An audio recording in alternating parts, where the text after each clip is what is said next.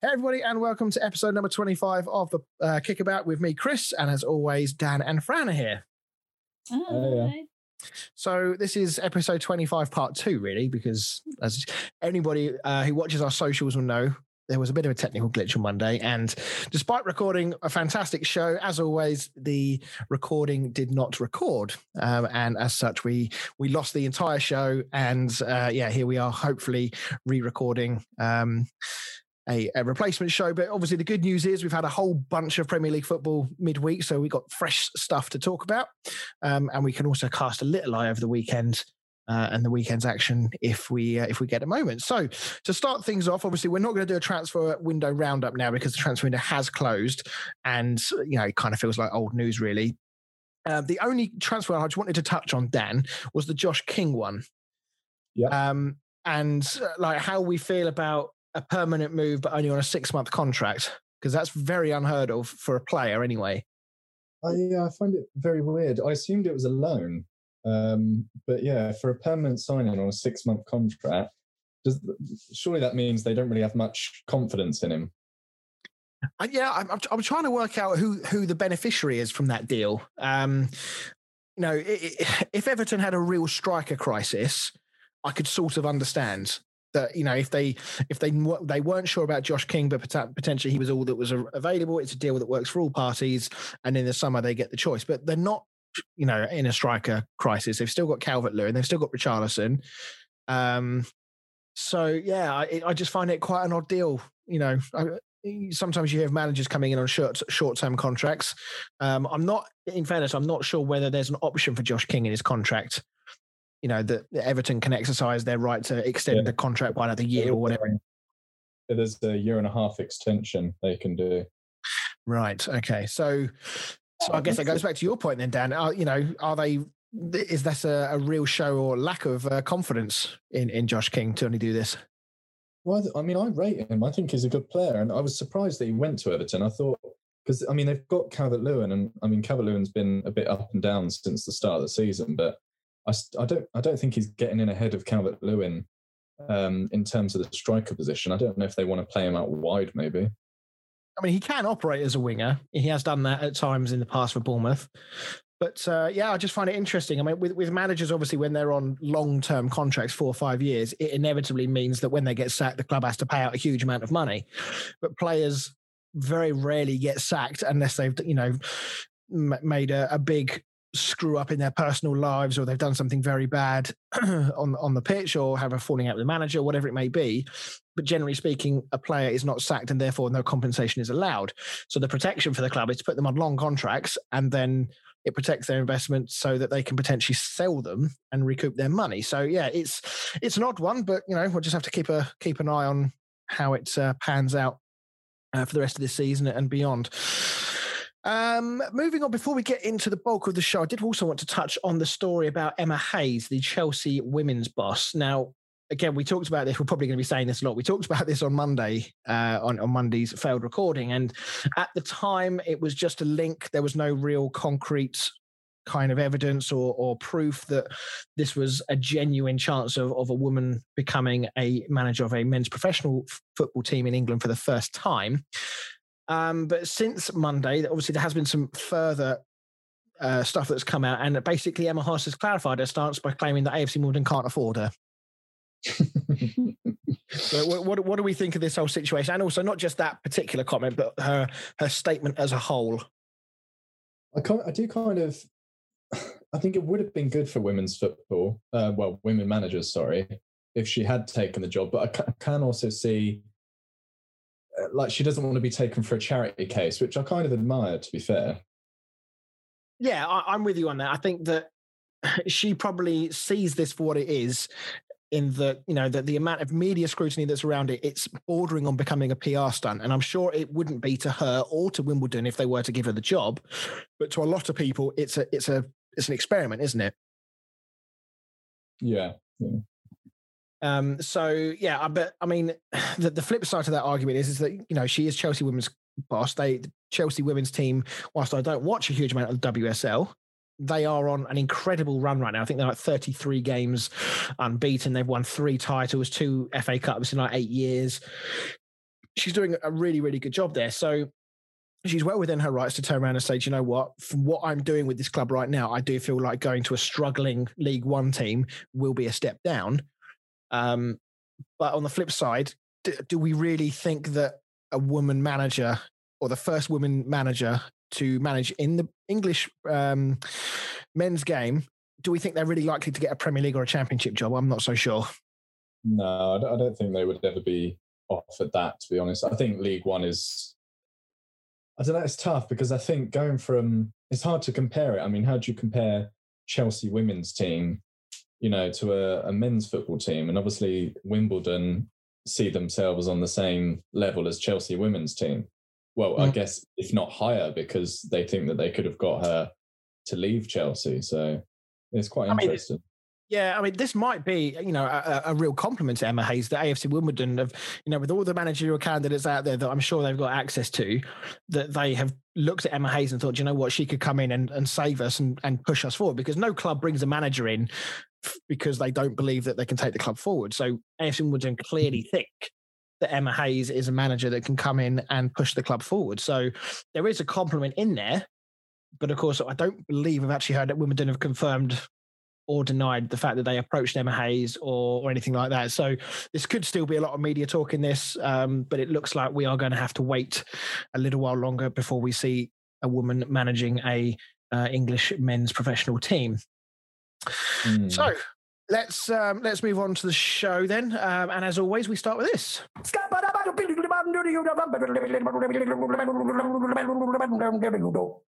Down the stack, man. right. So I mean, I had to go for this game. Um, obviously, it was the United Southampton game. Obviously, uh, yeah. After United's 9 0 demolition of Southampton on Tuesday, Bruno Fernandes now has 15 assists in 36 Premier League games. Only two players have got to 15 assists in fewer games. Who are they? Whoa, I like that. I like that. Okay, we'll have a little, we'll have a little guess at that later. That'll be a nice little warm up for this the second final in the quiz later, which I know everyone is tuning in for. Um, but uh, yeah, we'll pick that up later on. So let's get into the bulk of the show. Let's talk. Uh, let's start in that very game um, because we now have conclusive proof that lightning does indeed strike twice. Manchester United nine, Southampton nil. Um, I mean, it's, it's it was an incredible night. It really was, and it all started with 79 seconds worth of action having been played before Alex Jankewitz. Um, I mean, there's no other way of saying it. he absolutely clattered McTominay. I mean, what on earth was he thinking here? Uh, it was a horrible challenge. I mean, it was up. It was it was above his knee. It was on his thigh. Was it a necessary challenge? No, I mean the only it thing wasn't I, like a no, and it, it, was a 50-50 ball. I mean, the ball was in the middle of both of them. McTominay got there, for, but even if the ball, you know, even if McTominay hadn't got there first, his foot is still up almost right. Like you don't go in studs first at waist height and it was uh, it was on the halfway line, so it's not like he's even trying to block a shot or, you know, get there and try and score a goal, whatever it may be. He's on the halfway line in the opening minute and a half, and he's you know going in for a challenge like that. I mean. It, I don't think he's solely responsible for what happened after that, because a little bit like the Leicester game, the defending at time was uh, was pretty was absent at times from Southampton. Um, and we won't talk about every goal because, frankly, we don't have time tonight. but there were there were a few contentious moments in the game. So let's start with the, the first red red card. Um, Paul Merson, who was covering the game for Sky, said he thought, "Oh wow, that's that's four red cards in one go there." Um, now, obviously, there's no complaints there, but do we think how much of an impact does that have on the rest of the team? Bearing in mind, uh, you know, he's a 19 year old, he's coming in for his debut. Do you think that's a real deflating moment for the rest of the team as well? I think he's, I think he's just tried to, you know, it's his first Premier League, it's his Premier League debut. I think he's tried to get stuck in, tried to make an impact, and trying to impress his manager. But he's literally stuck himself. Yeah, unfortunately, he's just he's gone a bit of a bull in a china shop, and because I, I mean, I, I, I can't remember if I read or I heard that his um, agent was has been sort of murmuring that he's trying to get him a move away because he wasn't playing any games. Um, and I'm sure Ralph Hasenhüttl will push him out the door now. I was going to say, I heard UFC are probably on the phone if he doesn't get a career in football.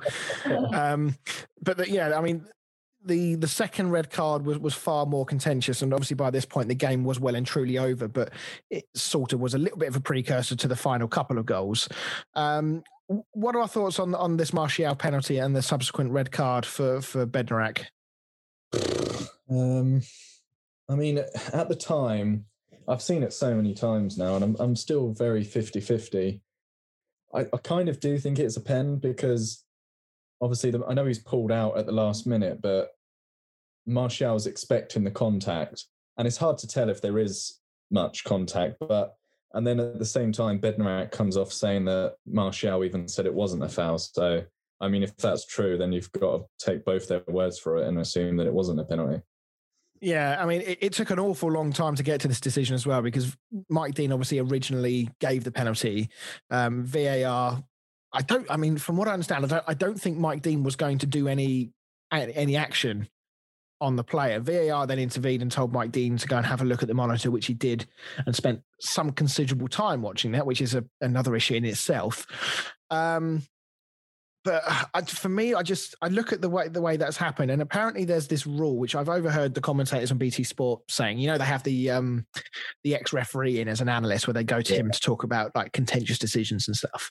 Yeah. And apparently, it's down to whether he's made an attempt to play the ball or not. And if he hasn't made an attempt, therefore it's a red card. And I just don't understand that at all because he's genuinely trying to get out of the way to not foul him. How can that be? Worse as a red card offence than somebody flying in for a challenge, trying to get the ball and missing him and potentially injuring the player. Yeah, because they were saying that if Bednarek had just clattered Martial, just swung a boot at him, it would have been a yellow card because he's made an attempted challenge. But the fact that he hasn't made a challenge, he's pulled out of it and he's stopped a goal scoring opportunity. Therefore, it's a red card. It's a really strange decision. I don't.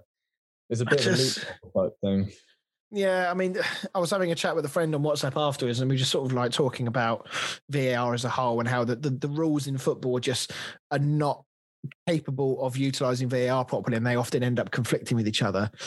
Um, and then the, the other talking point from the game was actually earlier on in the game. I think the scoreline at this point was 4 0. And Mike Dean gives a penalty for a challenge on Cavani. There's no question about whether it's a foul or not. Um, and then VAR turns around and says, no, it's a free kick. And again, I look at the replay on this and I'm seeing the initial contact on the foot while Cavani's foot is quite clearly on the line. And as far as I know, if your foot's on the line when you're fouled, it's a penalty. So I don't, unless I missed something, that should have been a penalty, shouldn't it?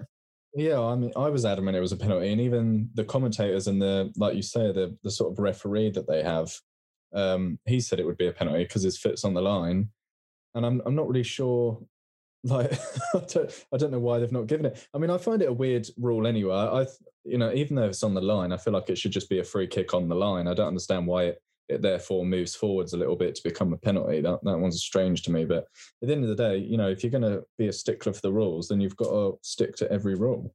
Yeah, and yeah, I'm with you. I mean, you know, the ball in that play, you know, over over the goal line or not, it has to be the entire ball over the line. Mm. So why is it that the rule is the other way around for when it's committing a foul on the on the edge of the box? It, it sort of doesn't make sense to me. Uh, but it is worth stating at least that this red card for Bednarek has has been overturned, um, which means that he is available to face Newcastle this week. So does that mean that based on the rules as they are, you know, if they if they believe that there's been contact made and he hasn't made a contact to play the ball and therefore by the rules that's a red card so what are they saying by overturning that rule because does that mean that they think it wasn't a foul do they think that their own rules don't make sense so they've just used common sense and said actually no you can play I think what they will say, they'll say that it was a penalty, but it, it wasn't a red card. I think that's how they'll get out of it. I don't think they'll say that it was neither a penalty nor a red card. I, yeah, I mean, I, I don't disagree with the decision to turn it over at all. I'm just wondering whether, you know, if if the rule states that if they haven't made a challenge for the ball, um, and that's the reason there was a red card when he quite clearly hasn't made a challenge for the ball. So why are we rescinding the red card if we're if we're being a stickler for the rules and that rule says that? Then yeah, it, it doesn't make sense to me that they've overturned it. No, yeah, no, I agree. So, but anyway, I mean, Hasenhüttl um, has said after the game that in his own mind, this this game was worse than, than the original 9 0 because of the way it kind of, um, the way it happened, in that it was only 5 0 with, with 20 minutes to go and they conceded four in the last 20 minutes. Um, or sorry, was it five in the last? It was five in the last 20 minutes, wasn't it? Sorry, not, it was 4 0 at 70 minutes. Um, and he even said that, you know, as, as that sort of fifth and sixth goal went in, even he begun to to uh, to think about that 9 0 at home to Leicester. And I just wonder how much that crept into the players' minds as well. Yeah, I mean, the only thing I can think is that uh, at least the fans weren't there. Although at, at, at, that point, there probably wouldn't have been many fans left anyway. But they would have gone. Would have well, there are plenty of Man United fans still there to make yeah. sure they remember it. Yeah. But uh, yeah, it's it's it's it's shocking really because I think that since the nine 0 happened against Leicester, Southampton have obviously had an extraordinary turnaround of fortunes where they had a really good end to last season. Um, up until fairly recently, they'd had a really strong season so far. Know they've had a bit of a, a blip recently. Um, and we were just getting to the point where the people don't refer back to that nine. Obviously, people remember it, but they don't refer back to it as a recent game that you know that is a um, yeah, but you know, but it's not a discussion point anymore because it's been and gone, and Southampton are quite clearly over it. But now this has happened. I mean, how long are we going to be talking about this one now? But a lot of their players are out, aren't they? Well, yeah, it's worth yeah, it's worth saying they do have injuries. I think they had one one maybe or two suspensions, so they were very much under strength. But you know, I've said this before. Not at all, but no, no, no, no. They didn't have their top squad out. Um, but I, you know, I guess that nine 0 you know, they're still a, they've still got professional football players on the pitch. They shouldn't be getting nine 0 um, appreciate that they were down to nine men by the end, but yeah, it's. I just fear for Southampton that this is, going. you know, people like Pete obviously is absolutely loving life, and I'm sure he's enjoying this discussion as well, being a Portsmouth fan. Um, but I, you know, I do kind of feel for Southampton and, and their fans because now this is they're reminded of this again, and they know that this is going to be float, uh, sort of thrown in their face for a long time to come. I mean, it's a it's a massive scoreline, isn't it? And to to have it twice in sort of one year, what two years within two seasons of each other is quite quite something. Yeah, I mean, I, I'm pretty sure I saw this stat that that said that there's only been three occasions when nine goals have been scored by one team in a game, and it's happened against Southampton two of those three times. And it was for United twice. Uh, yes, because it was against Ipswich, wasn't it? Nine, was it nine yeah. one against Ipswich? Yeah, all those years ago. So, yeah, it's it's not a stat that um, Southampton will be particularly proud of. But uh, let's talk about Man United then. Um, we obviously, as a result of the way the fixtures fell and Monday's failed recording, we've kind of missed um, discussing two quite disappointing results, in particular the loss to Sheffield United just over a week or so ago, um, but also the result at the weekend against Arsenal for, for different reasons.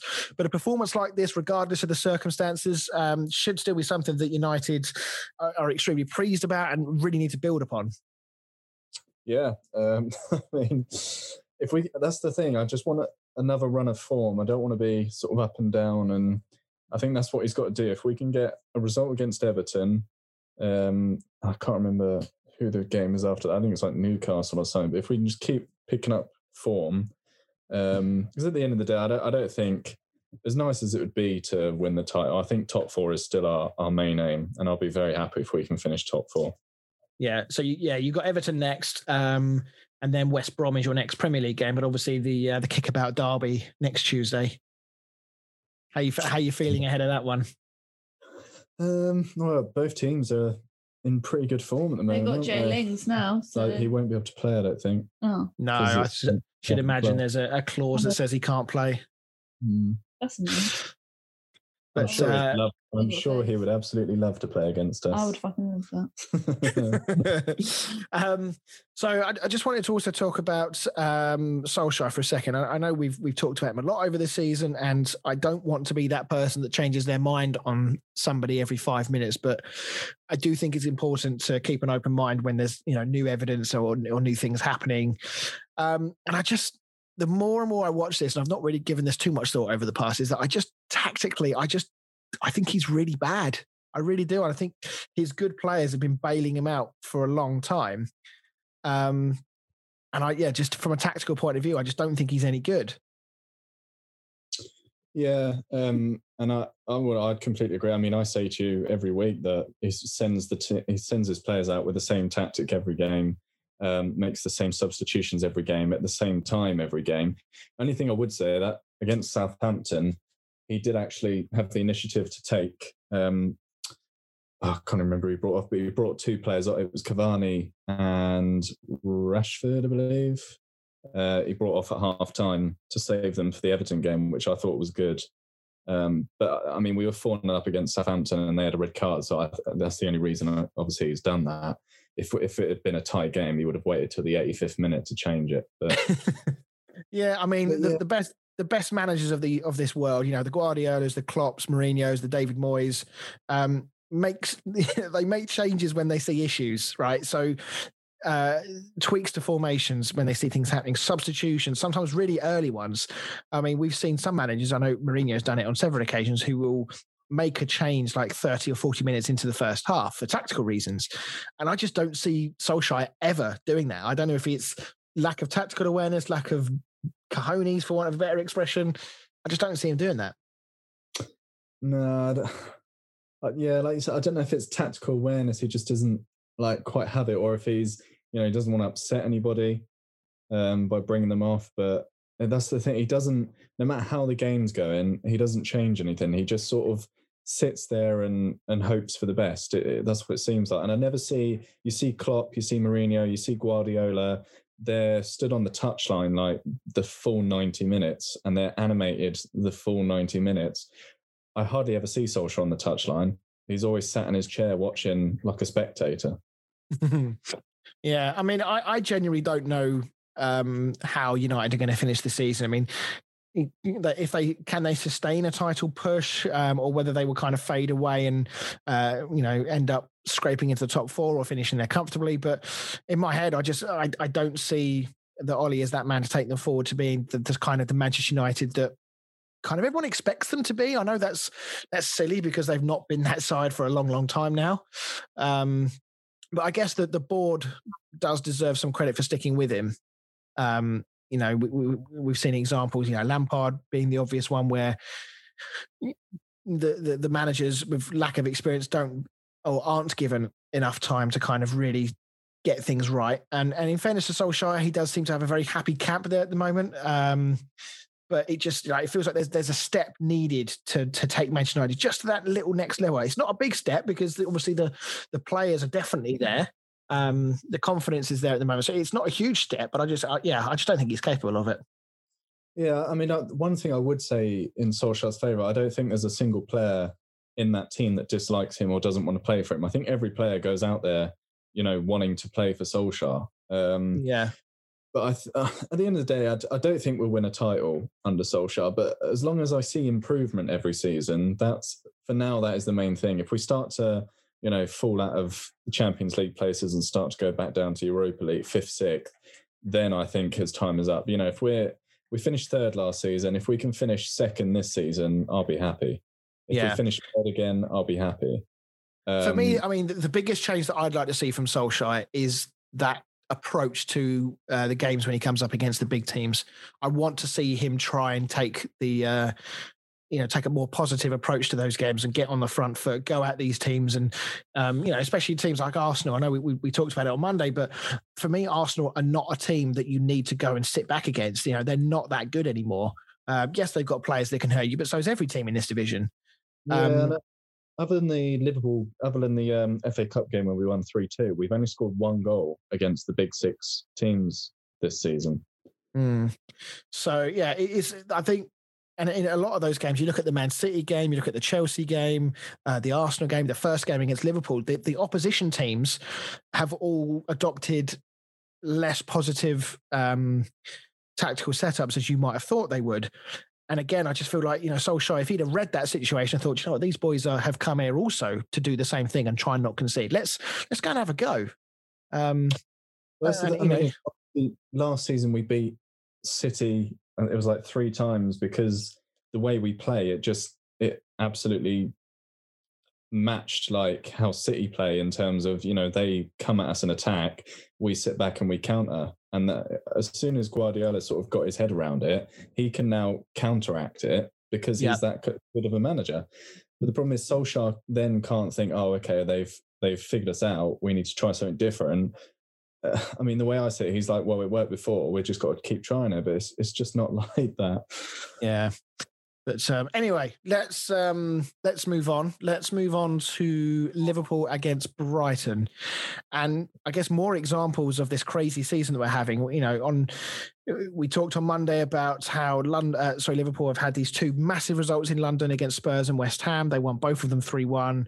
Um, looked pretty impressive in both of those games, and everyone's kind of saying, you know, they've weathered the storm, they're back in the hunt, and then they followed up a home defeat against Burnley with a very limp performance and a defeat to Brighton. Yeah, um, and that's two home defeats in a row after going. I, can't, I Wasn't don't it even. like 60? 168, I think. It was something something like ridiculous, wasn't it? No, it was. I think it was uh, sixty-eight Premier League home games, Oh, Um, 60, it was and I think, yeah, the the record I think was Chelsea about 84, 85, something like that. Um, that to then lose to Burnley and then Brighton. Yeah, Weird. I mean, you you know, if they if they got beat at home by you know City, Chelsea, you know, you could sort of say fair enough. But to get beaten by those two teams, there's got to be a bit of a kick in the teeth when you've had a run that's been going on for that long. Um, but uh, I mean, overall, what what do we make of this Liverpool side? I mean, the, the game itself. Uh, Liverpool were very abject in. Are, are injuries finally kind of catching up with them a little bit? Um, I don't know. I I don't, don't think so. no, I, d- I don't think it's easy to keep saying and blaming it on the injuries. I mean, yes, obviously that plays a massive part, but I feel like Liverpool have got more than enough players to get by without the likes of Gomez and Van Dijk. Because other than those two, have they really got any other major injuries? Uh, I mean, the, the problem is they've had players in and out of the side, which I think hasn't helped because historically they've had a very settled side, and settled sides do tend to perform better than um, than teams that are being chopped and changed every week, unless you're you know a, a- team with the amount of depth that say Man City have. Um, but I, I I sort of do agree with you on on on that because you know, they've had Mane, Firmino, and Salah for the vast bulk of this season. I know Mane's had one or two injuries here and there. Know he's currently injured at the moment. Um, you know, they've they've had good periods of time where they've had Fabinho in the side. They've got Henderson. They've had uh, Wijnaldum, Thiago. You know, these are all world class players.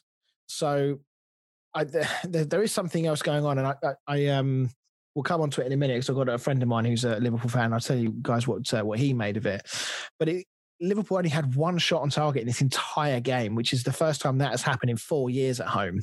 Um, but I guess it's important to say that Brighton made that stat possible. You know, it's not all down to Liverpool being poor. Brighton themselves were very, very good, and even the shot that they did have was a long range effort from Oxlade Chamberlain that sort of limped through to the goalkeeper. So that's 348 minutes now of um, of home football without a goal for Liverpool, which is which is a problem. So uh, yeah, so just touching on a friend of mine. So um, he he sort of said that you know Liverpool have obviously had huge amounts of success over the last few years, and he said that Liverpool to me just look mentally, physically just quite tired.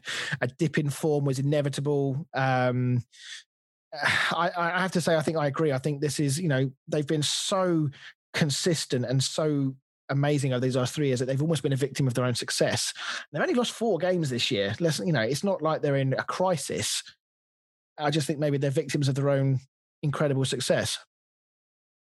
Yeah, I think that's the thing, isn't it? I think especially the way that they played last season, they were absolute titans. So I think everybody pretty much expected exactly the same this season for them to almost run away with it and maybe City hot on their heels. But it's uh, yeah, I mean they're still obviously a great team, uh, but the spotlight's on them a lot more this season. Yeah, and obviously, you know, we are in a very different season with the fans not being around and stuff. So it's, you know, it, it's it's not unfair to say that uh, Liverpool would perhaps be a little better if they had a full crowd there singing "You'll Never Walk Alone" and they've got the cops behind them. I think that will play a part as well.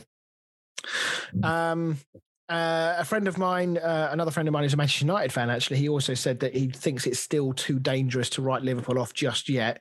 Um, and he thinks that they're still in the game. Um, do you guys think that, or are you seeing too many signs from Liverpool at the moment that they're perhaps just not quite up to that challenge this year, and maybe a bit of reorganisation and maybe a, another recruit or two in the summer, and then have a real go out again next year?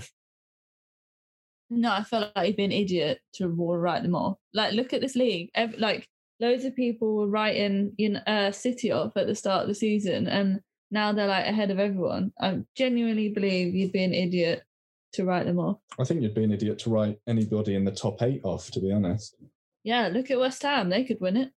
Wow. I mean, I didn't want to say it, but since you've touched on it, You're welcome. Um, Leicester, Mhm. yeah, Leicester are there. I mean, Mhm. yes, uh, I think you're, I think I do think you're right. I mean, I was just I was just posting that question there in uh, to start a conversation rather than suggesting that that's my belief as well. I also think that Liverpool. uh, You know, if they suddenly go on around a five, six games, you know, and they win all five or six of them, even if they're not that convincing with in these wins, all of a sudden, you know, the the, the narrative completely changes. So, um, and as you say, it has changed so many times this season already. So let's definitely not write them off just yet. Um, one final point on Liverpool. I just wanted to touch on Thiago. Um, obviously, a fantastic player, no doubt about that. On the ball, he's he's very very good. But do you think there's a case of sometimes that he's just he's passing the ball a bit too much? I know that sounds stupid to say, but I just wonder if that free flowing attacking football that we associate with Liverpool is being stunted a little bit with Thiago wanting to just sort of play that possession game a bit too much. yeah, it's, in, it's sort of slowing down the uh, the build up there. Yeah, I, I don't know whether I'm being unfair. I watched him obviously against West Ham last weekend, and you know, the three-one result was. Um, I don't know if it was flattering or not. West Ham certainly didn't deserve to win. Liverpool definitely deserved to win the game, but it took three moments of absolute quality from Liverpool uh, to to get the win. And when Thiago was getting the ball, I mean, he played one or two nice passes, but there was a lot of sideways and backwards passes from him, and I just felt like, you know, Liverpool uh, are not the side to just keep possession for the sake of it. They're much more um, attack focused than that. And I just, I don't know. I don't know if that's a Klopp thing or whether that's Thiago instigating that.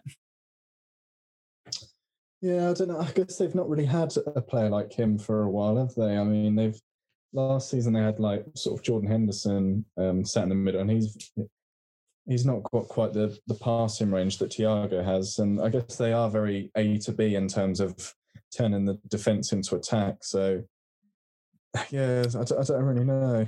I don't know if he's improved the side or not. It's hard to tell because obviously they have had these injuries and they are a slightly different team to last season. So I don't think you can say that he's had a negative impact on the team. But Yeah.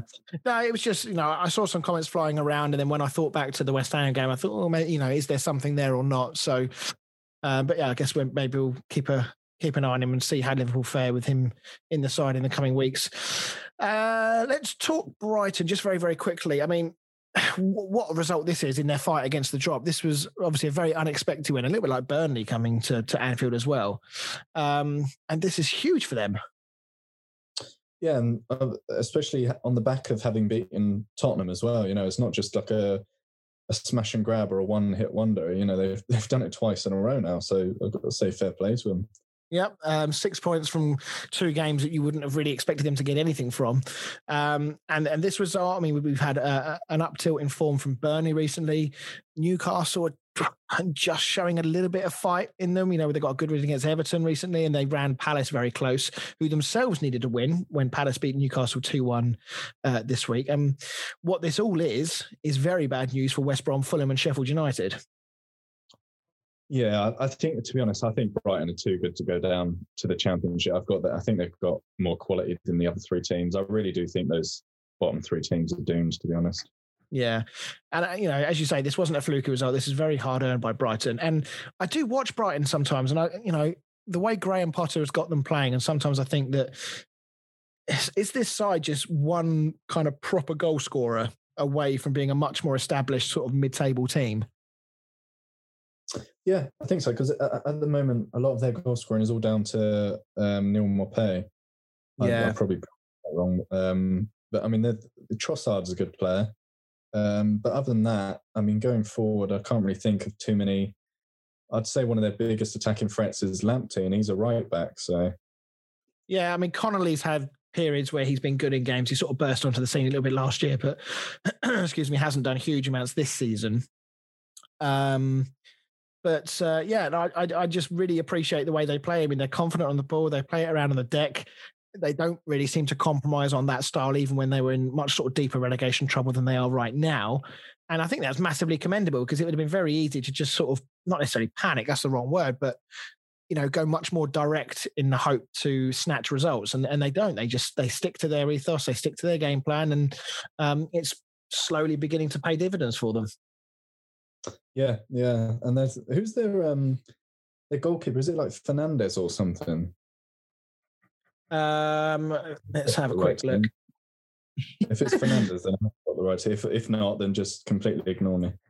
Um, it is Robert Sanchez.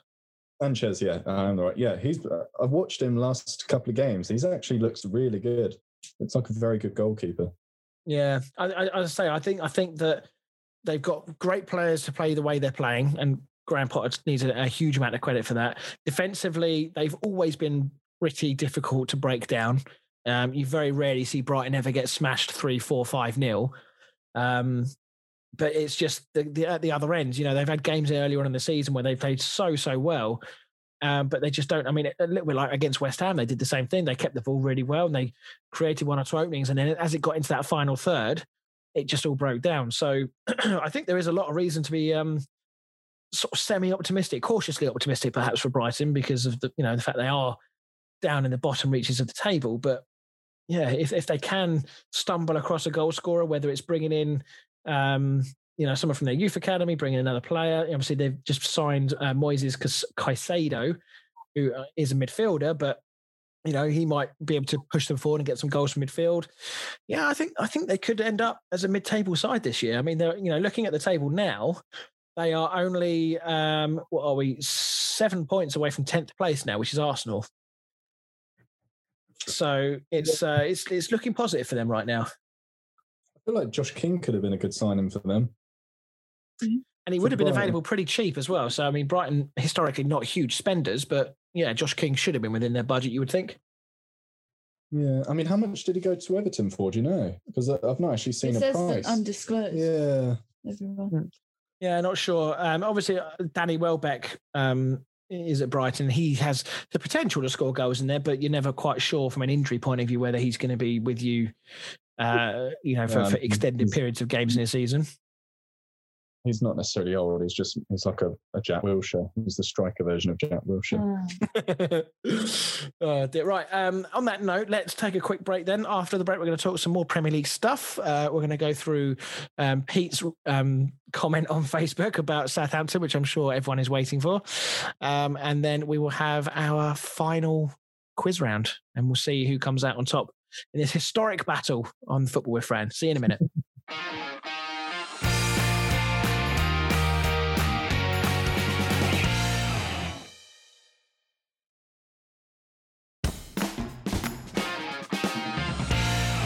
everybody, and welcome back to the show. So, as always, let's dive into our listener segment.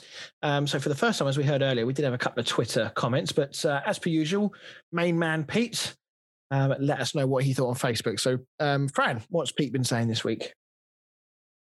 Let me just find it. One second.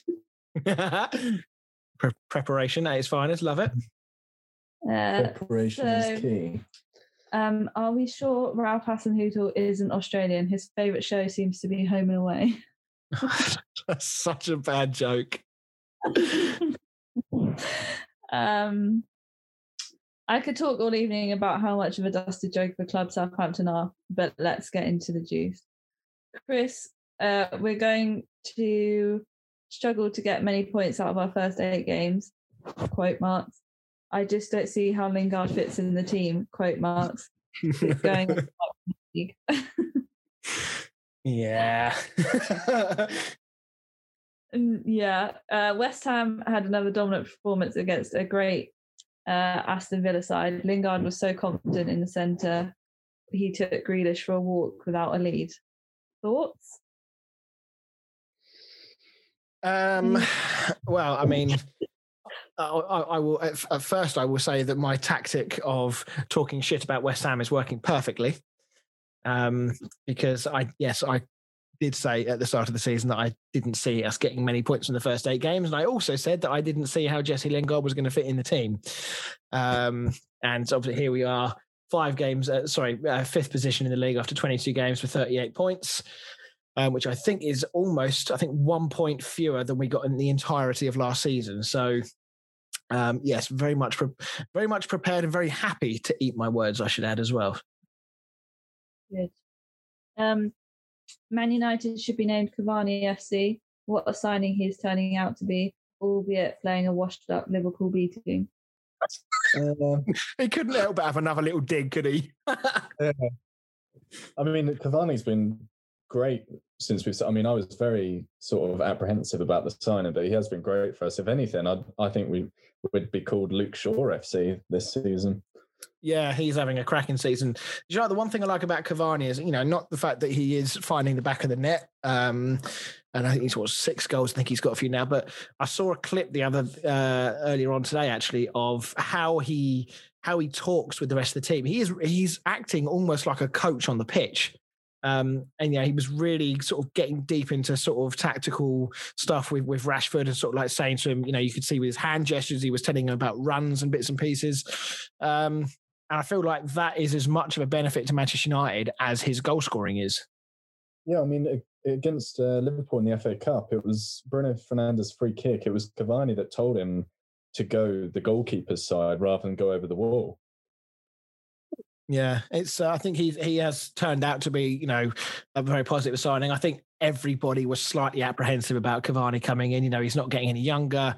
It did have that feel that it was a bit of a panic buy, but you know, in fairness, it's it's working out. He's working really hard. He's creating chances. He's scoring goals. Um, so yeah, I think it's it's a signing that's worked out rather than one that's flopped for definite. Yeah, hundred percent. Chelsea look much improved under TT's possession game. Just need to focus on hitting the barn, let alone the barn door against Spurs, who are in a slump after they won the league in November. Maybe another 9 incoming. Uh, yeah, I mean, we were discussing during the break how I mean Chelsea are actually currently one nil up against Spurs at the moment, thanks to a penalty from Jorginho. Um, both teams obviously have had massive stutters in their season. Um, Spurs seem to be very firmly still stuck in theirs. Um, I don't, I don't know. I, I think that for me, the jury is still very much out on Tuchel at Chelsea. Um, there have been definite signs of improvement. Don't get me wrong, um, but I think that you know we've seen new manager bounces in a lot of teams. Um, so you know, let's not get too carried away just yet. Let's see how he performs over the sort of the next dozen games. If they continue to play well and win games and improve and climb back up the league, then absolutely we can say it's a success. But I think right now, um, bearing in mind, you know, if you look at the teams that the, uh, the sorry the teams that they've played, um, since since he came in. I mean, they've played Wolves and drawn nil nil, and they've played Burnley. So let's let's not get too carried away just yet. Yeah, I think uh, tonight's game will be uh, more of a, an indicator of what sort of direction Tuchel is going to be taking Chelsea in. Yeah, it's, it's a shame actually that um, you know what happened on Monday happened because actually it's a game that I would have quite liked to have watched. Um, you know, Spurs need to get a win to get back to winning ways, and obviously there was still that as we say, that question about how Tuchel's getting on at Chelsea and what's changed. So it is a shame that I won't be able to see it, but I will watch the uh, the highlights with a lot of interest. Mm. Um, and then just some stuff about Portsmouth, really. uh, yeah, thanks for that, Pete, um, who continues to be a, a massive um, uh, advocate and and how do I put this marketing department for us with, with sharing everything around. So it's hugely appreciated, Pete, and we will get you on the show uh, at, at, some point in the not too distant future. Um, so let's get back into some Premier League chat then. Let's talk um, Aston Villa against West Ham. So um, fifth place, we've now won six of the last seven all competitions, with the only defeat coming from Liverpool. Form wise, we're the second best team in the league. We've got Lingardinho in the squad now playing well things are things are looking pretty rosy right now for West Ham, aren't they? Yeah, um, didn't think. I don't think anyone would have thought that West Ham would be up where they are, and I think it, you can start sort of looking at it now. It's not, you know, it's not as if you're five games in or you know ten games in. We're over halfway through the season now, so if the teams sort of keep it as they are going now, then I think West Ham will be very happy. Yeah, and I, I think that you're absolutely right. If after the first eight games, and I appreciate what I said, I think that it's as you say, everyone can have those early runs where things are looking really good. You know, you look at Southampton, how well they started the season, and they're now in 12th place, having lost uh, four of their last five games. So it can quite easily peter away. Leeds are the same. They've been quite up and down recently. So for us to have maintained that good run of form, um, and if anything, got better, it's, it's a real testament to the squad and to what David Moyes is doing. Um, one one player who continues to impress is Thomas uh, Soucek. Um, his figures per goals minutes are uh, uh, his stats sorry are, are, incredible. He's got a goal every 247 minutes in the Premier League, which is better than um, Son, who has a goal every 285, Grealish 299, and Aubameyang at 309. So, bearing in mind he's you know new to the Premier League, he's only been here a year. He's playing in uh, in a West Ham team that's not been scoring that many goals this year. We've not been shy away from the goal, but we've not been scoring that many goals. But his all round play, he, has been very impressive this year. Yeah, I mean, he, he came straight from the Czech Republican League, didn't he? I know, I think it was on loan last season or whatever it was, but it's not as if he's come from like a La Liga team or something like that. Yeah, he was player Slavia Prague, I believe, the team he came from, as, as did uh, fellow teammate Vladimir Coufal, um, who also did one hell of a job on Grealish last night as well. I mean, he kept Grealish very, very quiet. Yeah, yeah. I mean, both um, two great gems there. So you've got a, whoever scattered those two has done a very good job. Yeah, I'm just wondering whether there's any other players we can steal from them because clearly they're becoming a. If we can turn them into some kind of feeder club, that'd be amazing. be like, Sorry, but no. Yeah, Wolves with the entire country of Portugal. Yeah. Um, yeah, I mean, there were no passengers in that game last night for West Ham. I mean, we, we I felt like we dominated the game and very rightly got the win, which we deserved. Uh, Dean Smith even said afterwards that you know the, the, the right team won the game. Um, Antonio played well, even though he didn't score again. Fredericks came in and did a really good job. I feel like he was brought in to double up on Grealish, but also offer um, a bit of pace down the flank as well. And as you say, the longer this season goes on, we're, you know West Ham played 22 games now.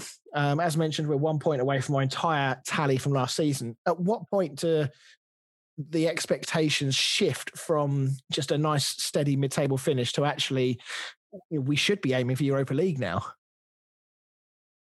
Yeah, I, do think. I mean, last season I thought um, West Ham would be aiming for top ten, but obviously they they started very poorly and it didn't end that way. But I, I think the way that they're playing at the moment, I think sort of seventh, sixth, seventh place is definitely what they should be aiming for.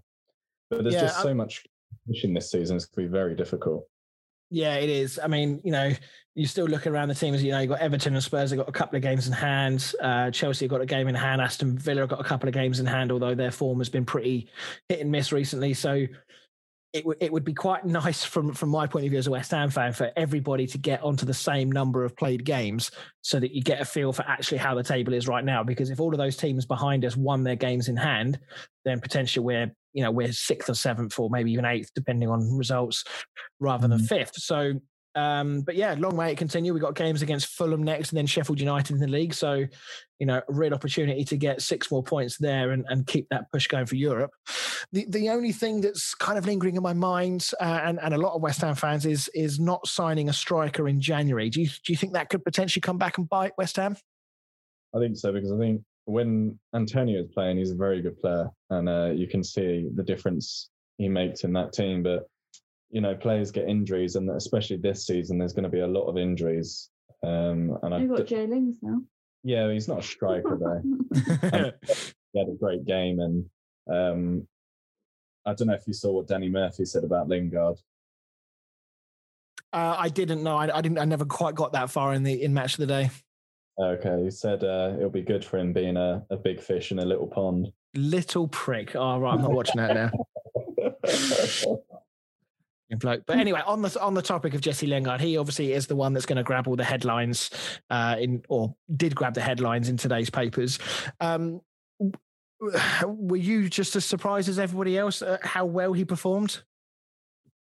Uh, I was surprised that he started. To be honest, I really didn't think he'd go straight into the starting lineup, um, especially as he's not played. I mean, I think he's played two games for United this season, and neither of them were starts. I don't think so. I was surprised yeah. at that, and like, sorry, go on, carry on. That, yeah, sorry, yeah, and even more surprised that he sort of hit the ground running and scored two goals. But I'm happy for him. I, you know, I don't wish any ill on him, uh, but I do hope that he can pick up his career again because I do think that on his day he's a very good player. Yeah, and I think, I mean, like you, I was very surprised to see him jump straight into that starting lineup. I think it was quite opportunistic from Moyes because um, Bowen and Fornals are two players that work incredibly hard, as do a lot of the players in the West Ham team, but those two perhaps more so than others because of the, the roles in which they play in the team. So I think it was it was tactically quite a good call from Moyes, as it turned out to be, to give those two players a bit of a rest. Um, Fredericks did really well on the right, and obviously Lingard and Benrahma uh, you know, sort of like they floated on that left hand side. Not, it didn't seem like one of them was a, a set out left left winger. They were sort of like sw- swapping positions between there and Cam.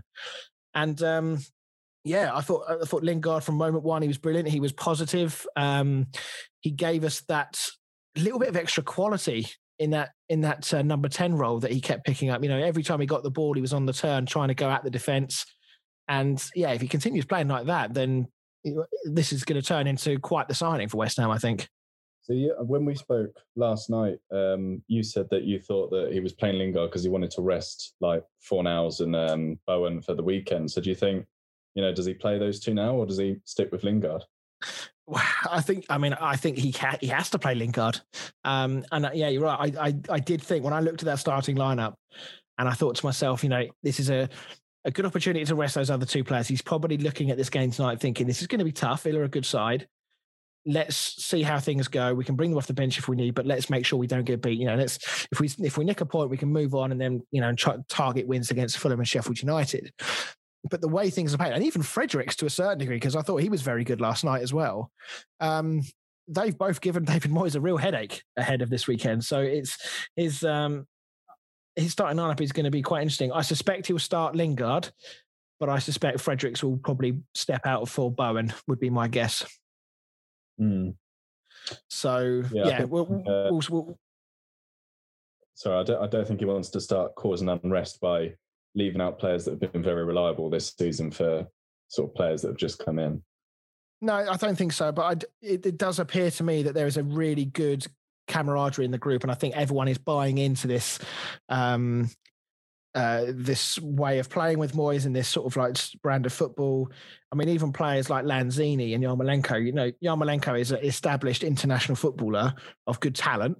Um, Lanzini, all right, he hasn't been at his best for the last sort of 18 months since he had his bad knee injury, but these are two players that in other teams would command a starting place and mm. they're barely getting on the pitch. And yet I'm not hearing a single murmur coming out of the camp of, of unrest and people getting upset that they're not playing. So it's uh, it's a very happy place to be. Um, and uh, yeah, long may it continue. But the, the, one question I just wanted to touch on, I, I, can't remember if I asked you this last week or whether I asked you this on Monday when the signing, uh, after the signing had happened. Solskjaer has very clearly stated that this is a loan and a loan only. There is no option to buy in this contract, in this loan, in this loan deal, should I say. Solskjaer has indicated that he wants Jesse Lingard to go here. He wants to, him to enjoy his football. He wants him to sort of rekindle his career and get his passion back. If that does happen, let's just say for, uh, for hypothetically here that Lingard spends the rest of the season performing really, really well for for West Ham. Do you see a situation that even if that happens, that he gets back in that United side next season? Um, well, I saw some interesting rumours this morning that um, United might want to do a swap deal for Declan Rice. So I'd be quite interested in that. well, I mean, that would very much test the um, uh, the wherewithal with uh, with West Ham. But I, even if Lingard has an outstanding season, I can't see them getting rid of Rice. There would be riots amongst the West Ham fans if they did that. Yeah, and um, going back to your question, uh, to be honest, he plays as a as a cam, and we've got Bruno Fernandes. And would I ever consider swapping Bruno for Lingard? No, I wouldn't.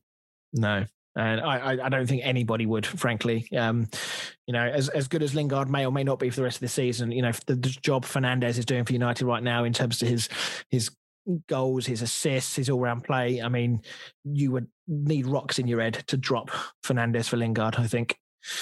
I mean, if, um, Lingard if Lingard was sort of, you know, 19, 20, 21, then I'd consider it. But the fact that he's 28, he's getting towards the end of his prime. Um, so I, th- I think his time at United is done, to be honest. Yeah, I, I wonder whether it was more the way in which Solskjaer said it. I suspect it was more a way of trying to a entice Lingard to do well, but also potentially to bring his value up. Um, yeah, I, when, I mean, you don't you don't sort of send a player out on loan and say, yeah, there's no chance that he'll ever play for United again.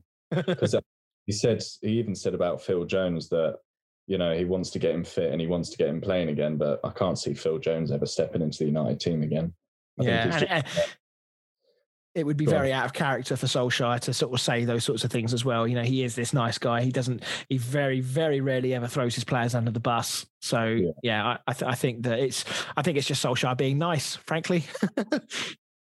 so right, um, just very quickly on Villa. Not a great deal to say about Villa as things stand. They certainly weren't at the races uh, on this occasion, that could be down to West Ham playing very, very well. But there were still some positives here that I saw. I mean, uh, Ollie Watkins looked lively all night and took his goal really well.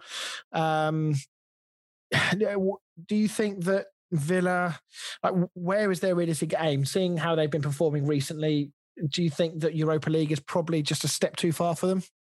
I think so. I think for this season, I mean, to be honest, if I'm a Villa fan, I'd be happy with like finishing mid-table because after the season they had last season, obviously they'd just come up and they just about escaped relegation.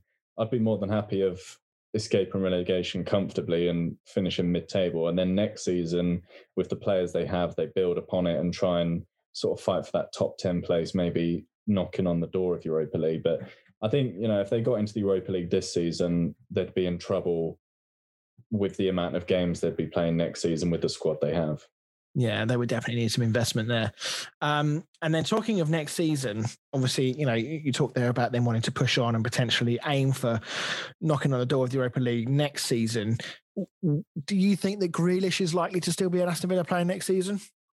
Um, I think it depends on the teams that are interested in. I mean, I'd love to have him at United, but you know the fee that Aston Villa are asking for. They're asking for 80 million. I just don't know how many teams have the money to spend 80 million on one player at the moment. How much did you spend on Harry Maguire? I know, but that wasn't during COVID. No, no, I get that, but yeah, but I mean during COVID times, I don't think teams are going to be looking at spending 80 million on one player. I think they're going to be trying to find a few more hidden gems. Um, because I mean, we depends how we, desperate they are. Well, yeah, um, but I mean, we obviously we refused to buy Sancho, um, in the summer. So I can't see maybe you know a team like a team like Chelsea or something like that, um, oh, or City. I just don't know whether they would need Grealish with the players they've got. So I would like to see him at a bit a bigger club. I think it would be good for his career and for his England career, but I just don't know how many teams could afford him. Yeah, I mean he he signed a new deal not long ago, I believe, Grealish. So I think that contractually he's tied to to Villa for a number of years yet. Um, and he he openly loves Aston Villa. He's obviously a, a big fish there. He's he's team captain. He's playing probably the best football of his career. Uh, but yeah, I think I think you're right. I think in the current state of affairs with the world football and financial situation that's going on, I think there are going to be very few clubs who are going to want to pay 80 90 million for Jack Grealish which is is it, that's what it's going to cost them because he is a player with a lot of talent and a big big future um, so yeah, I don't. If if United are not prepared to pay that money for Sancho, I highly doubt they're going to pay it for Grealish. Yeah. Um, no, so, but anyway, that's that's good news for Villa fans because it means that he is more than likely to stay, um, and hopefully it's the, for the same reason that will be why Declan Rice stays as well with a bit of luck. So we'll uh, we'll see how that happens in the summer. Um, last game we're going to talk about then from the Premier League is Wolves against Arsenal, and another game with with two red cards in it. Let's start with David Luiz's red card, uh, and it's important to say here that unlike um, Bednarek's one for Southampton, David Luiz's one has been upheld, so he will still continue to serve the suspension that's tied to this red card.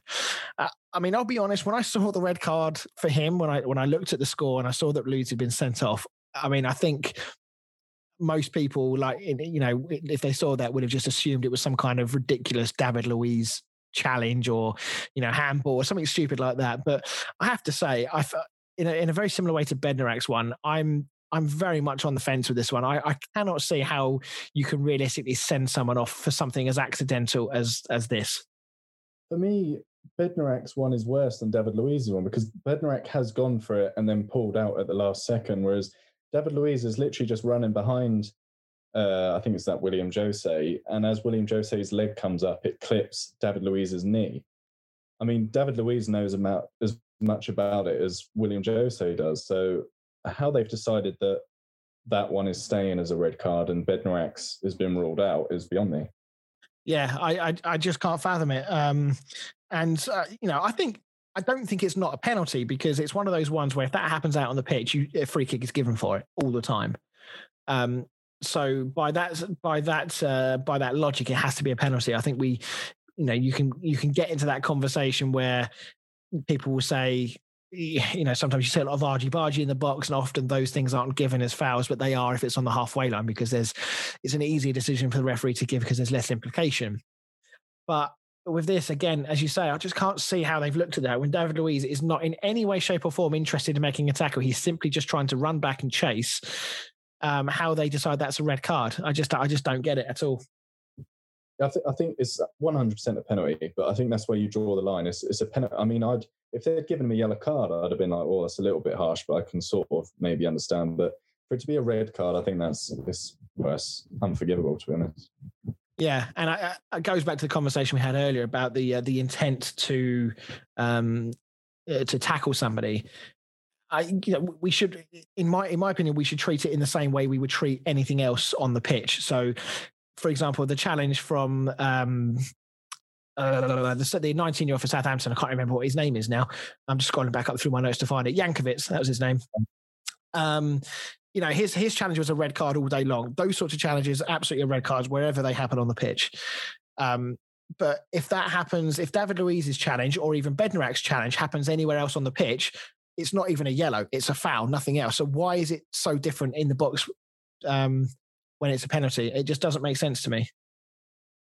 I don't know if it's if it's the referees understanding of the if it is literally just the referee following the letters of the law yeah, you could be right. It could be just the way the rules are written. Um, and hopefully that, you know, we've seen so many examples of not just this situation, but also the, the way the offside is dealt with with VAR and, you know, a few other bits and pieces here and there. I feel like football, you know, we need to evolve with the technology, and I feel like we're not and and I've just got this horrible feeling that you know a raft of rule changes are going to come in in the summer because they do all the time, especially at the moment with VAR where they're desperately trying to make things right. I've just got this horrible feeling that it's going to get worse before it gets better. I'd honestly, I'd honestly uh, be over the moon if they scrapped VAR. I, I really like the goal line technology. I think that was very much needed, and that's proven a success. But VAR is, I think people talk about VAR more than they talk about football nowadays, and it's just it's just beyond the joke and it's laughable, and I'm, I'm just bored of it. Yeah, I, I, mean, I still I don't think it's unsalvageable here. I think VAR still does have a place, but I think that it should only be used in very specific circumstances. So, for example, with offside, I, I still think it should be used for offside, but only that there needs to be a greater level of clarity between what is classed as an offside and what isn't. Because the current ruling, with the lines that they draw where someone's armpit hair is offside, and they call it and they call it offside and cancel a goal. That's ridiculous. There needs to be, if you say there is clear daylight between the two, um, or if, you know, 50% of their body is front or whatever it needs to be, they, they, there is an easier way of doing that, in my opinion. And the technology is there to, to make it happen. So I don't think that's um, too far fetched to assume that they can fix that. Um, I think it should be used for things like mistaken identity. So, like if the referee books or sends off the wrong player, and VAR spots it, I think it can be used quite sit quite easily there. Um, and maybe you know we've seen some good examples of VAR being used for upgrading or downgrading yellows to reds or reds to yellows. Um, but again, it's just that stop overcomplicating it with stupid rules and you know trying to tweak it within an inch of its life. Just make it simple, make the rules really easy. Um, and I think that that will make a big difference. Yes, there's still going to be contentious decisions with VAR, but then there's going to be contentious decisions if we take VAR away and go back to how it was. Um, but what we need to get away from is these ridiculous decisions um, that we've seen way too often. I think for me, when it was a human error, you know, if, if a goal was offside and then, but it, you know, it, it wasn't given as offside and there was no way of checking it, and then the goal stood, you could go back at the end of the game and they analyze it and they say, oh, that should have been given. And it's a talking point, but in some way it's forgivable because it's human error and people make mistakes. I think when there's a machine looking at it and the computer still gets it wrong, or the people looking at the computer that have got five minutes to look at it and they still get it wrong, and then it's a talking point, that's when it's unforgivable because the whole point of your job of you having all these lines and slowing it down is is to get it correct and you're still getting things wrong Indeed, yeah. Um, it is. It's it's very frustrating. Um, but anyway, let, let's let's get back to the Wolves Arsenal uh, part of this discussion. So yeah, we, have covered the um, the David Luiz red. Um, Arsenal obviously obviously they have appealed and, and it's been and turned well. But the one decision that is highly unlikely to have any complaints from Arsenal is the decision to send Bernd Leno off. Um, I mean, this this one was really one of those ones for those Christmas blooper reels, wasn't it? Yeah, it was it was uh, pretty comical. I just don't understand what he was doing. I mean, in the, in the end, it was as you say, it's a comical red card, but the way he's come out and flown out, it, he's obviously he's misjudged the ball so badly, and he's he's coming out at a fair rate of knots as well.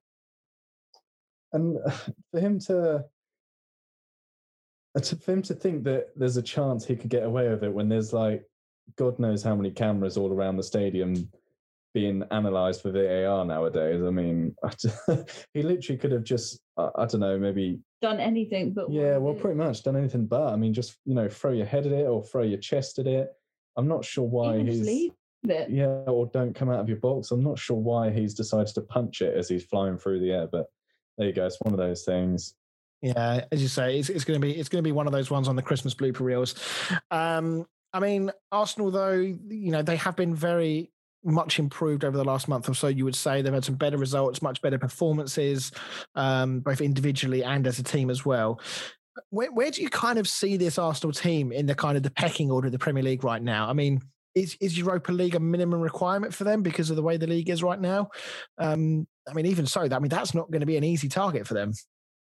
No, I mean, I was going to say, to be honest, I can see them struggling to get into the Europa League this season. There's, like I keep saying, there's so much competition, and uh, looking at the teams in form at the moment, I would say Arsenal were probably at the back of the pecking order in terms of um, Europa League qualification.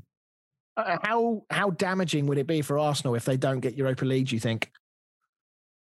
Uh, very. It's going to be very hard to attract players with no European football, and especially, I mean, they're not the richest team in the world anyway. So I can't see them having the finances to attract big players.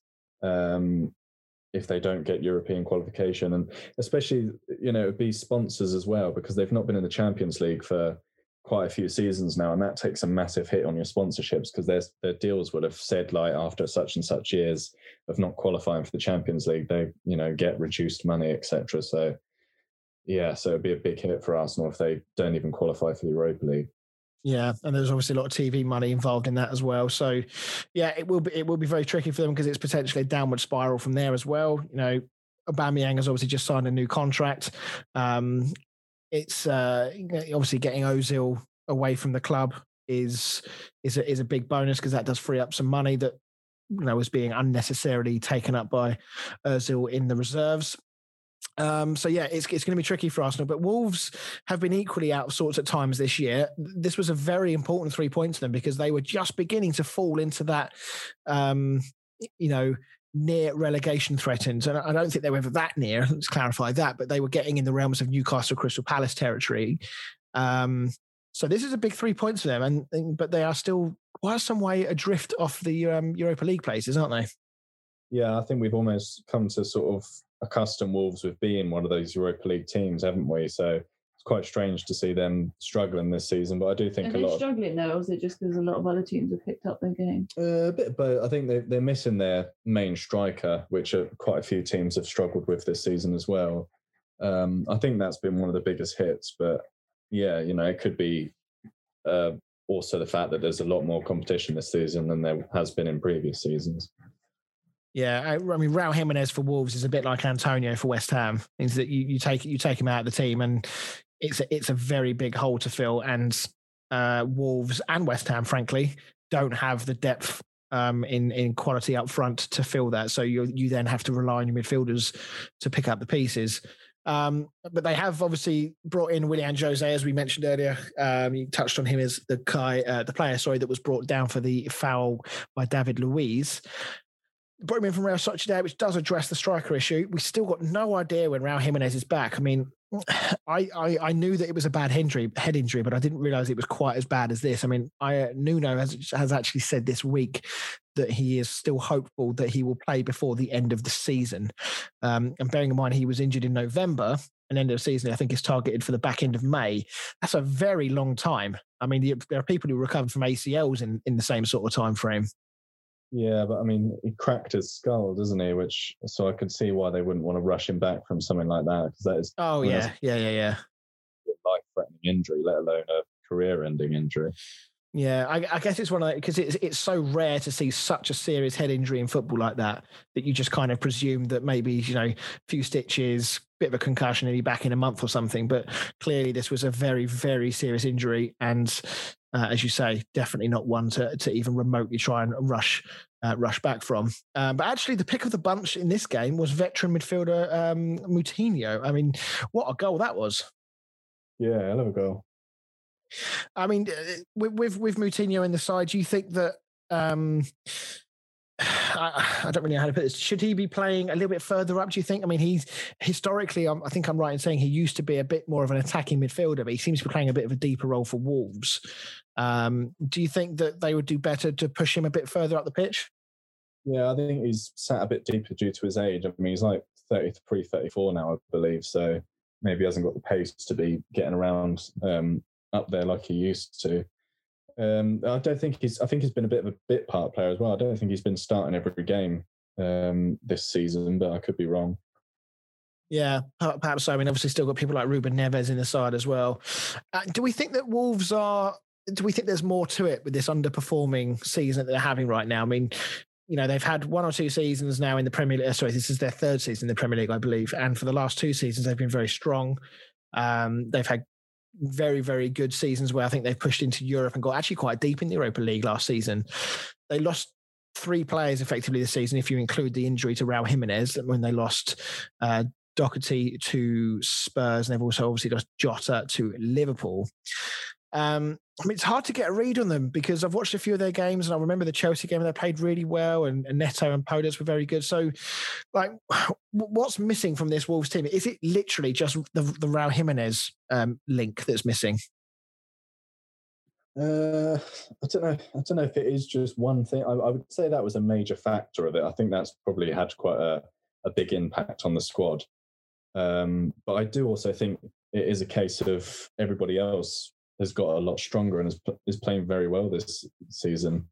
I don't think it's the fact that you know Wolves are particularly playing really badly. I think I think everybody else is just playing really out really well.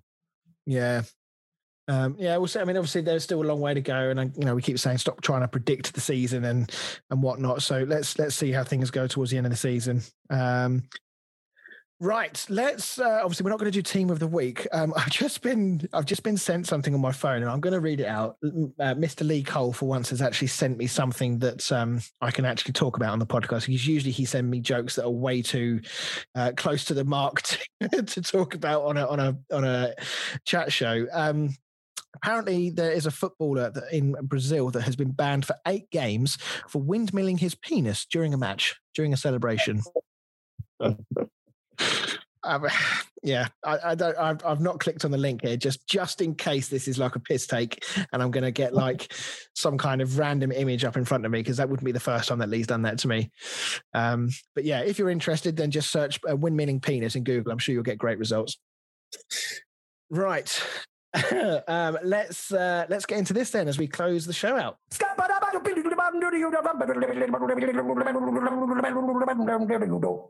Down the stat, man. So uh, Bruno Fernandes has now has 15 assists in 36 Premier League games. Only two players have got to 15 assists in fewer games. Who are they? Uh, David David Silva. Nope. Uh, go on, give me a clue. Do you want the two teams that they played for? Yeah, go on then. Let's let's go with that. So one was a United player and one was a West Ham player. West Ham player, okay. Uh Di Canio? No. Um, how? I mean, are we talking fairly? re- I'm sure not fairly recently. It must be a, a while ago. Uh, one was recent-ish, and the other one was a while ago. Okay, which is which? West Ham was recent-ish. Okay, Pi- uh, Payet. Yeah. Okay, and then United. Um, a while ago. I mean, that could be anybody. Um, Frenchman. sorry, Frenchman. Frenchman. Uh, Cantona. Yep. Ah. Well, he's in very esteemed company, Mr. Fernandes, with that stat. Um, yeah, and long may it continue for Man United fans. I have to say he's um he's doing a good job in my fantasy league team. I think I've had him as captain now for about the last four months. Yeah, yeah, I've had him as captain. I'm scared of having United players because no matter who I put in my team, they usually perform badly. right then, uh, now it is time. So it's important to say that Monday we did do this, uh, and I came out victorious. However, we have agreed um, that the result of that is null and void, and it will come down to tonight's show. So pressure is back on, uh, and Dan gets a, a second chance. So, right, let's get into it.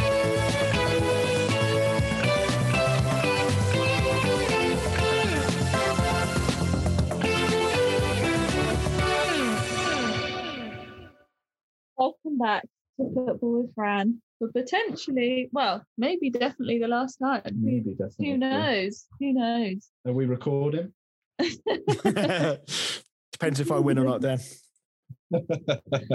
Um, well, I was going to say similar to Monday, but obviously no one really heard.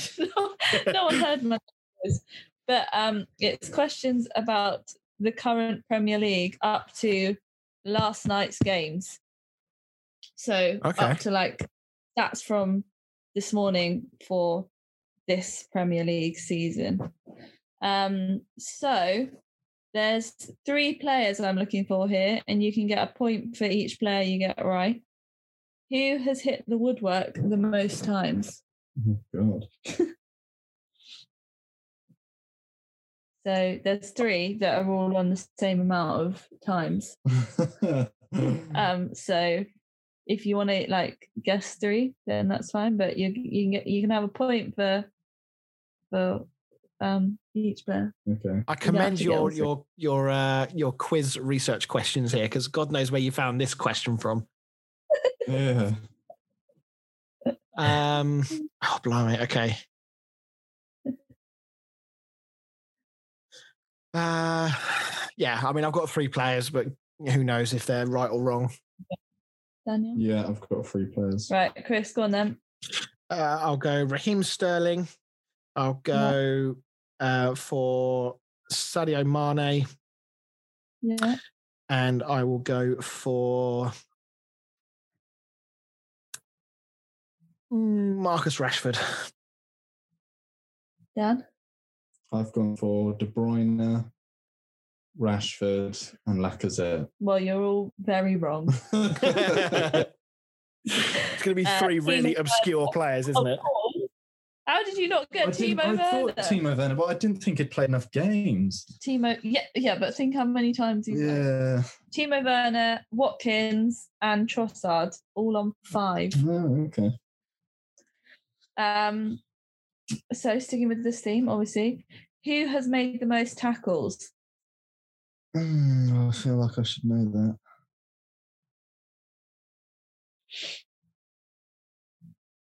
And is this th- name three again? Is it? No, sorry, this is just one. Oh, just There's- one. there's Oh, the wow. Standout, standout player for this one.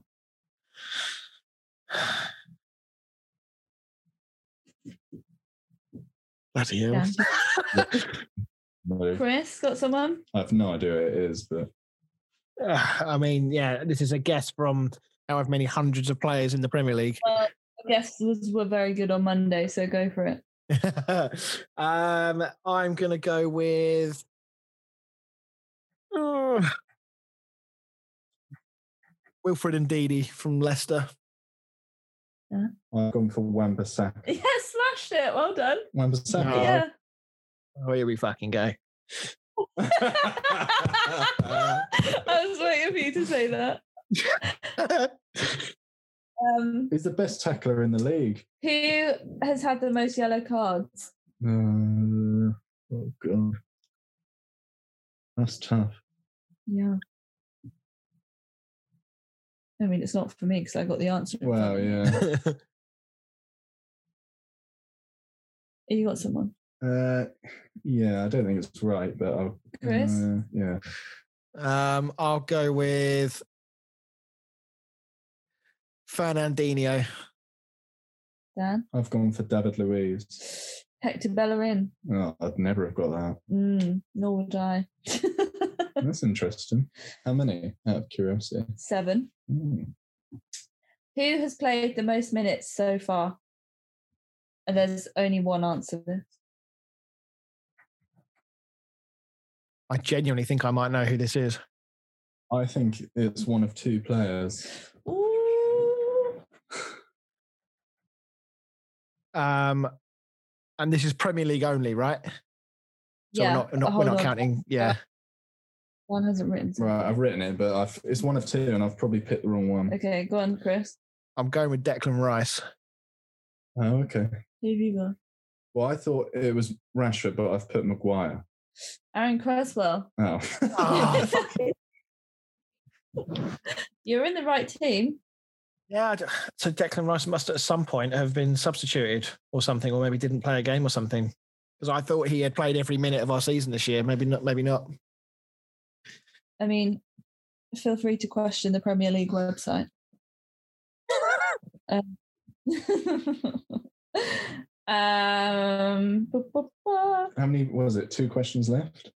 there's one question. One question left. Oh, fuck's sake. oh, come on then. Uh, who, Chris is getting Annabelle on Google. who has scored the second most goals in the league? Now there's four people here that are all tied, so Oh, bloody hell. you get a point for each person. So Chris, you For could easily person? bring it back. Yeah, there's four people that are okay. second. So we're guessing four. Yeah, there's four. Mm. Four people all on second place. How many? How many have you got? I've got three at the moment. Right. Yeah, I've got three as well. I suspect you've probably got the same three that I do. It's just a case of the fourth. Probably all got the same three. Yeah. Uh, just guess the fourth. If there's any help, it's someone sneaks in yesterday. Yeah, Okay, I think I know I've- that. I know. Well, I definitely know one of them. I'm pretty sure I know the other three. I think. All right, Jesus. All right, Dan. Jesus I'll- Christ, man. I'll say that with confidence. I'll get it completely wrong. Chris, Okay. Uh, well, the three the three I'm fairly confident on is Harry Kane, Son Song Hyun Min, Jamie Vardy. Those are the three I'm fairly confident on. The fourth one, oh,